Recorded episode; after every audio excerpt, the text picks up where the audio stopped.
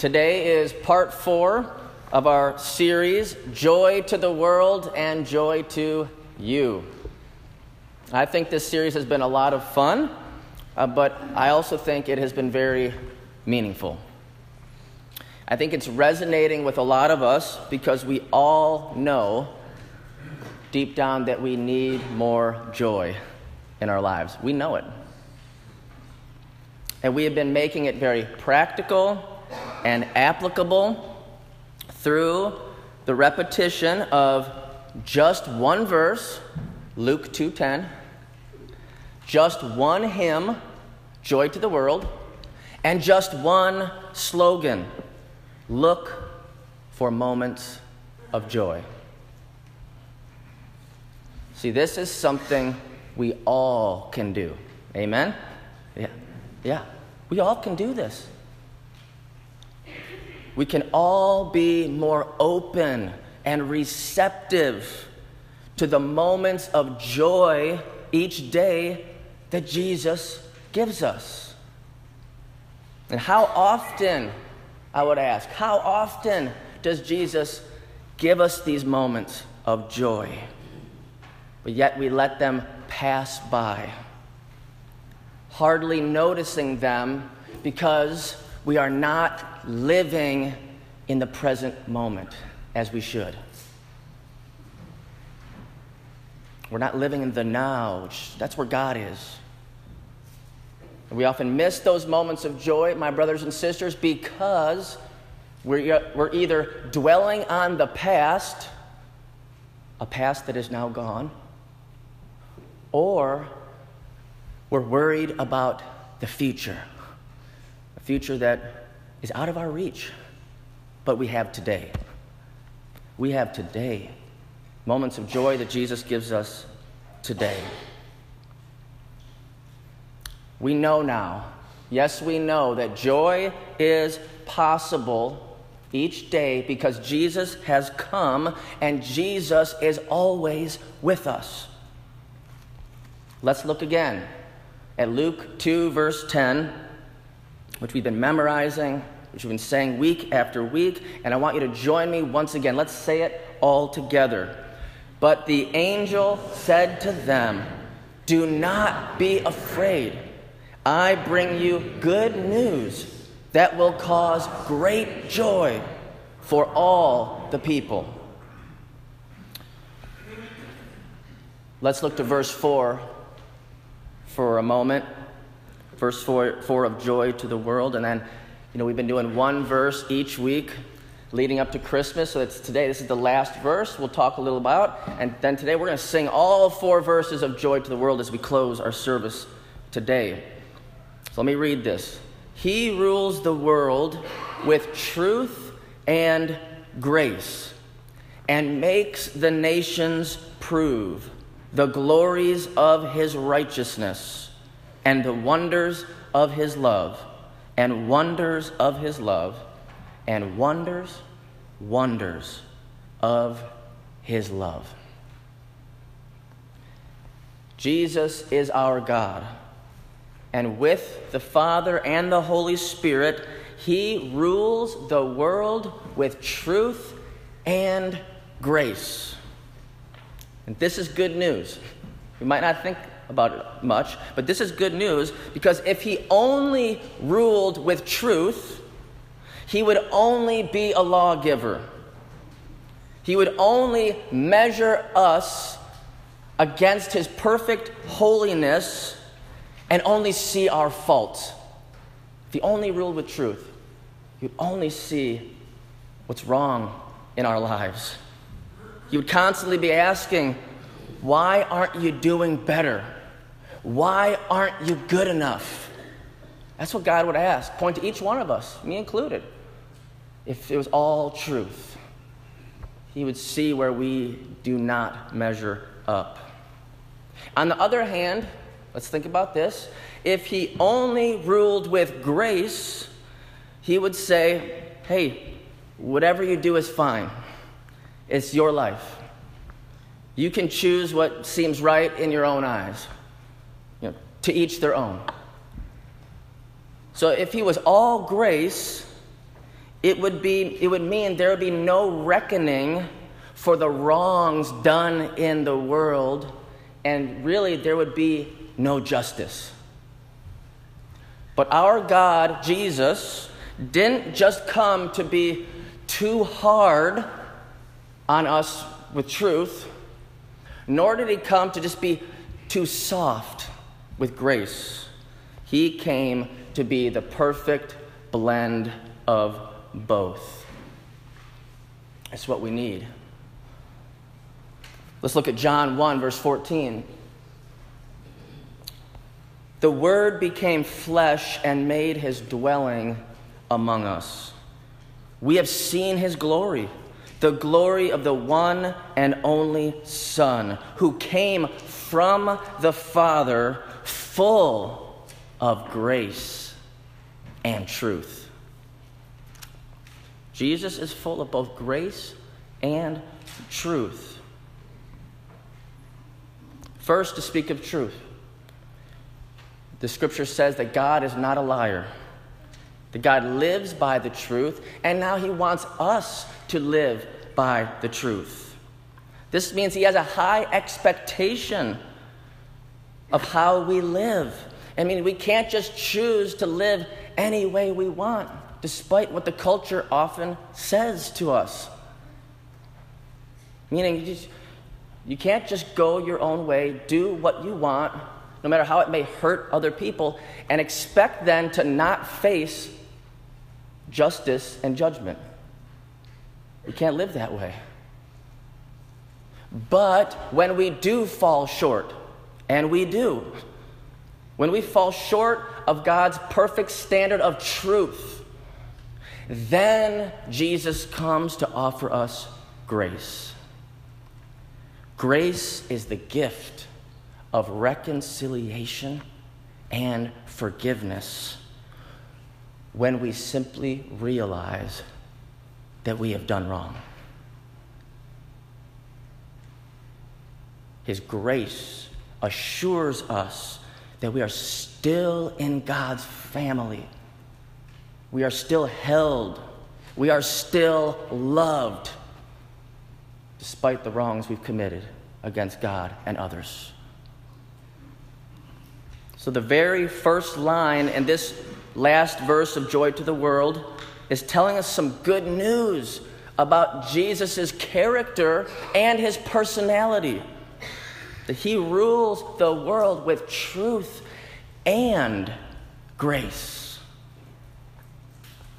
And then we are grateful to hear the refrain at the end about the wonders of His love. Learning the amazing wonders of God's love is what this life is all about.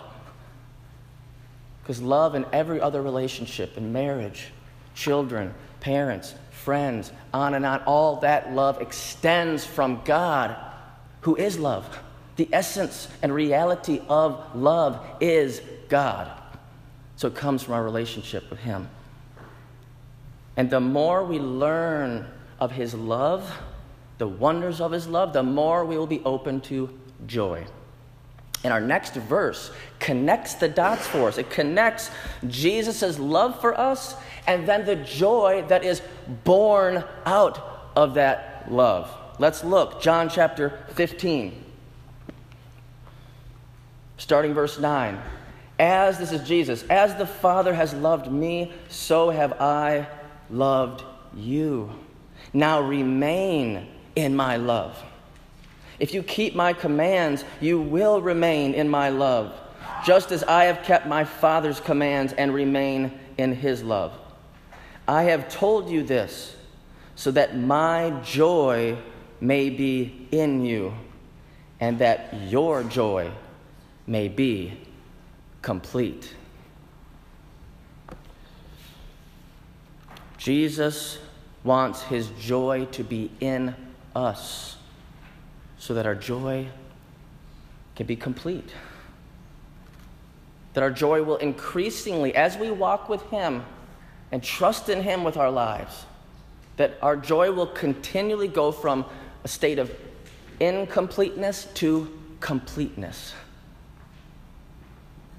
And the scripture talks about how this completeness of joy comes out of the completeness of his love. The scripture talks a lot in many places about the wonders of his love. It's a perfect love that drives out our fears. It's a love that is for us and never against us. It's a love that is gracious and compassionate. It's an everlasting love. A love that never leaves, never fails, never ends. Jesus is saying to us if we remain in his love, which is the love of the Father, the love of our dad in heaven, if we remain in that love, an inner joy will grow and grow in us. We'll become more secure in love and in joy. A type of security that bad situations and circumstances won't be able to take away. So we don't rejoice in bad things. I'm not saying, hey, just be joyful in everything. No, there's some bad things in the world, the bad things that happen to us that we're a part of. We don't rejoice in those bad things. We rejoice in the Lord, who is loving and good through all these things. And so we will continue to be a people that increase in joy, a people that continue to be on the lookout for moments of joy. As we begin to round out this message today, we need to look at our faith assignment. We've always had something we can, we can do, but to put our faith in action for what we've heard. And Joe and Richard Keller uh, sent me the, uh, this to me this past week. And there we go. They said that they remember these two questions from the movie The Bucket List. Maybe you've seen it. And I said, That's, that'll, that'll tie in. This will tie in uh, to this message today. So, two questions to ask yourself, to reflect on today and into Christmas is Have you found joy in your life? And I would say, Where in the season of Advent have you found joy? Think about that. Where have those those moments of joy been that Jesus has given you? And secondly, has your life brought joy to others? See, this is crucial right here. It's actually question number two that I want to make uh, just emphatic just this morning. To say this, I want us to focus on this as we close. Because we've been talking a lot about being open and receptive to joy in our lives, and so that we can have more joy personally, and that's good. But we must also ask are we sharing joy with others? It's not just for us. Are we sharing joy with those around us? Are we bringing joy to others? Our ending point today is very simple and it, it is a charge for all of us. This Christmas, you can be an agent of joy. Be an agent, a secret or not so secret agent of joy. One who says, Yes, I will be sent out by Jesus as a missionary to those around me, those that might be more joyless, and I will help them to be more joyful. Jesus will use my life to impact others, to increase their joy. You can do it. We can all do this into Christmas, and yes, beyond Christmas. And I want to close by introducing a very lovely agent of joy. She is the oldest member of our congregation, Sister Rachel Ross. She's uh, living in a, a senior home in Greensburg, and she is always helping others. at 103 years old. She is always helping others, always, always trying to lift up others around her through what she says, what she does, and a beautiful smile on her face.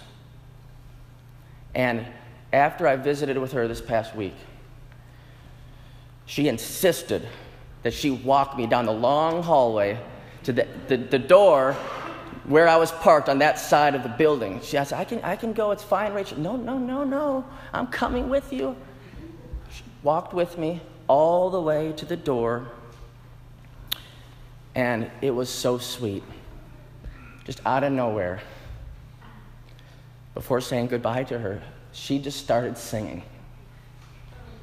She sang, I have the joy, joy, joy, joy down in my heart down in my heart to stay.